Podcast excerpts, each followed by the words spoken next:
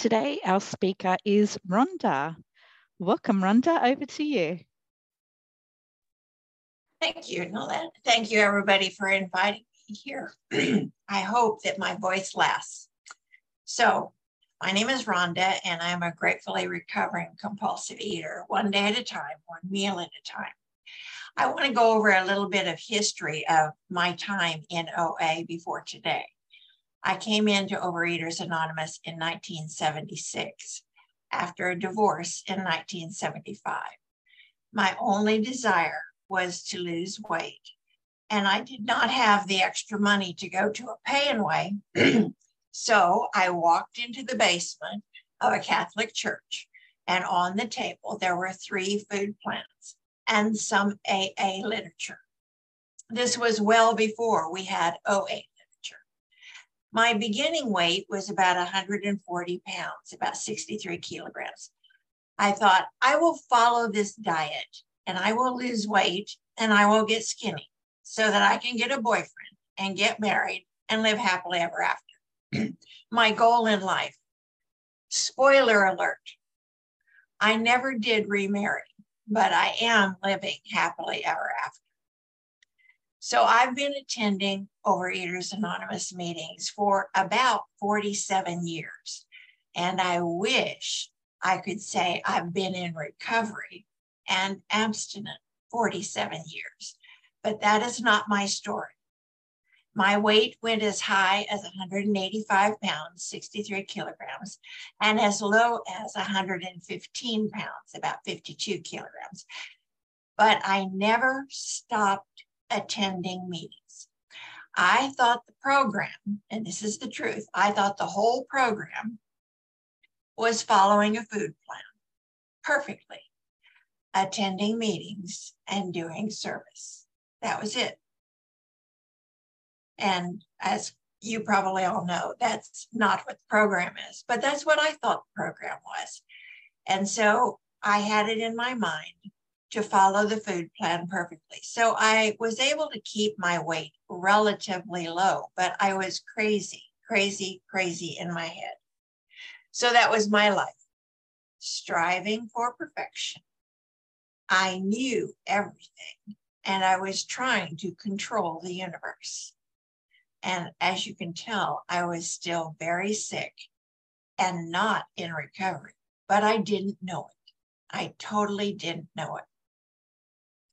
Then, as we have all experienced, COVID came into our lives. And my one lonely OA meeting a week went on Zoom. it is still on Zoom. We have voted to keep it there because of the convenience to the lives of those who attend from other states and other countries. Because of COVID and the lockdown, I started going to OA meetings every day. And I also started attending Al Anon meetings as well. It was at one Al Anon speaker meeting that a woman shared about a fear train. Well, I had never heard that phrase before.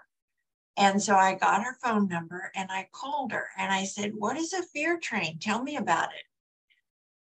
And she was the one that suggested that I attend an OA meeting in Australia called A Design for Living, and also to attend the Big Book Women's Workshop.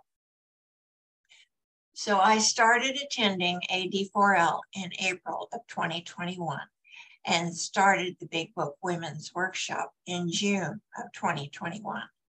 And this is where I learned what the program was. And it is where I continue to learn about recovery because I go to AD4L nearly every day of the week, and I still go to the Big Book Women's Workshop. I have learned from various Big Book meetings that food or whatever the addictive substance or process is, that is not the problem, but instead it's a false solution. When I put the food aside, when I became abstinent, I still had problems with people, with places, with situations, and with life in general. I found out that the problem was me. I was the common denominator in all of it. So, all those feelings and thoughts and ideas and concepts and beliefs and opinions, which I used in my daily life, and then come home and suffer either high emotion or low emotion repercussions. They were the things that were driving me crazy. To eliminate the emotions, I ate food. I did not eat because I wanted more food. I ate because I wanted less emotion. So I'm going to take a moment to read from the AA Big Book. I'm going to be reading from page 62. And if you've got your big book, you want to, might want to pull it out and read along with me. It starts out Are not most of us concerned with ourselves, our resentments, our self pity, selfishness, self centeredness, that we think is the root of our problems. It was the root of mine for sure.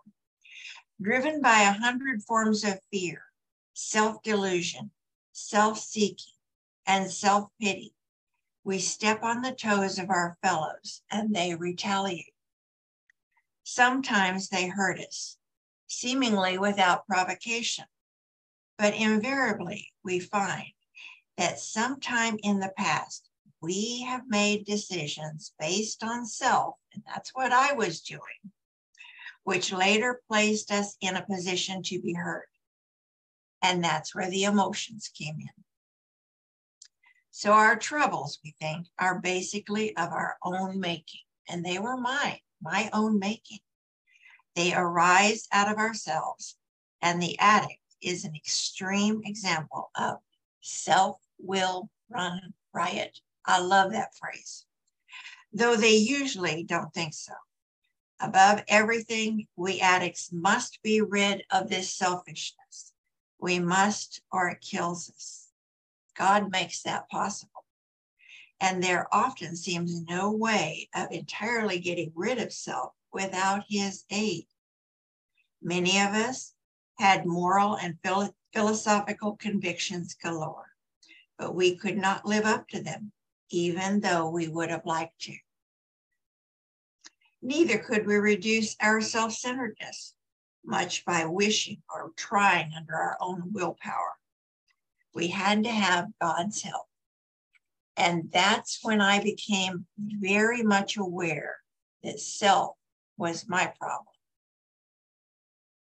So today, I have learned that I have a problem with self, which I surrender to the care of my higher power through the continued practice of step three, when I turn my will and my life over to the care of God as I understand Him. Now, I call my will my mind, and I call my life everything that happens during the day. And I turn that over to the care of my higher power. Then I practice steps 10, 11, and 12 daily.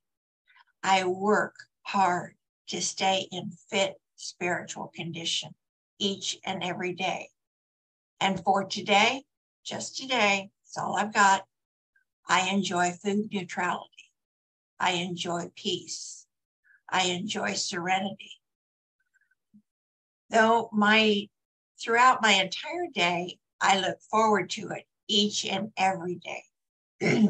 so I want to give you an idea of what my day looks like. In my program, I wake up every morning, and before I get out of bed, I say the third step prayer. Now that's found on page 63. God, I offer myself to thee to build with me and to do with me as thou wilt. Relieve me of the bondage of self that I may better do thy will. Take away my difficulties, that victory over them may bear witness to those I would help of thy power, thy love, and thy way of life. May I do thy will always. So I said my third step prayer, and then I get out of bed and get into the program. And for me, getting into the program always starts with reading the paragraph on page 86, which begins on awakening.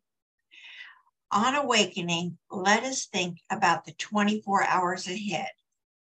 We consider our plans for the day, and I do this because I have a plan for what my day is going to be. So I consider it, I take it into meditation. Before we begin, we ask God to direct our thinking, especially asking that it be divorced from self pity, which is my past, dishonest motives, which is my present, and self seeking motives, which is my future. Under these conditions, we can employ our mental faculties with assurance, for after all, God gave us brains to use. Our thought life will be placed on a much higher plane when our thinking is cleared of wrong motives. And for me, that worked. It worked very well. So now what I want to share is what it takes to do my program. I try to use every tool in the book. And OA has nine tools. So, first off, I have a sponsor and I sponsor people. I prepare a food plan, a written food plan every day, and I send it to my sponsor every day. And along with that, I prepare an action plan, what my day is going to entail, and I send that to my sponsor every day. I make outreach calls either by phone or by text or by emails daily. I write in my journal and I write briefly on what I've read in our program literature. I read our program literature every day and I read AA literature as well. I do service at nearly every meeting that I attend, and I also serve at an intergroup level. I go to 12 step recovery meetings every day. I go to OA, I go to Al Anon, I go to All Addictions Anonymous, and I go to big book meetings. I get a lot of recovery from a lot of different areas. I honor anonymity by using only my first name, unless my last name is required, but most of the time it's just my first name. I have found that the 12 steps work but only if I work them. The tools of the program help me practice working the 12 steps. And through that daily practice, I make daily progress in recovery. So, my topic for discussion is the tools of the program. And if you don't know what the tools are, I'm happy to post them in the chat because I think I'd have to be made co-host to post them in the chat. But I can post them in the chat so you can take a look at them and see how do you use the tools of the program. And with that, I'll close out. Thank you for letting me share.